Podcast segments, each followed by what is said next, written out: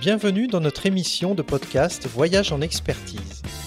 Dans cet épisode, nous allons aborder une des missions de l'assistant à maîtrise d'ouvrage, une mission pour ne plus subir votre patrimoine immobilier. Il s'agit du diagnostic technique et fonctionnel. On pourrait résumer un bâtiment à un ensemble de composants techniques très différents et aux fonctionnalités tout aussi diverses. Il doit en effet répondre à de multiples usages et abriter des utilisateurs aux besoins tout aussi variés. Tout cela doit fonctionner tant bien que mal, au gré du temps qui n'arrange rien à l'affaire et d'injonctions réglementaires toujours plus contraignantes. On perçoit là que la constance n'est pas de mise et qu'un bâtiment n'a de cesse d'être chahuté dans ses évolutions. Et c'est à coup de dysfonctionnements, aléatoires ou plus ou moins réguliers, qu'il va nous le faire savoir.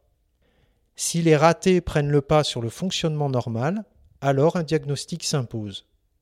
Ce diagnostic doit être technique, c'est ce à quoi on pense tout d'abord, mais il faut y ajouter un diagnostic fonctionnel qui va permettre de juger de la qualité d'usage de vos bâtiments.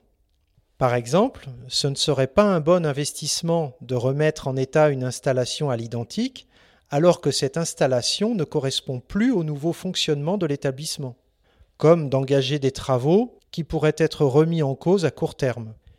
Ce diagnostic est donc là pour permettre de faire une photographie de votre patrimoine, vous donner une base de réflexion, puis d'en déduire des actions, de les prioriser et de les chiffrer pour définir un scénario de travaux.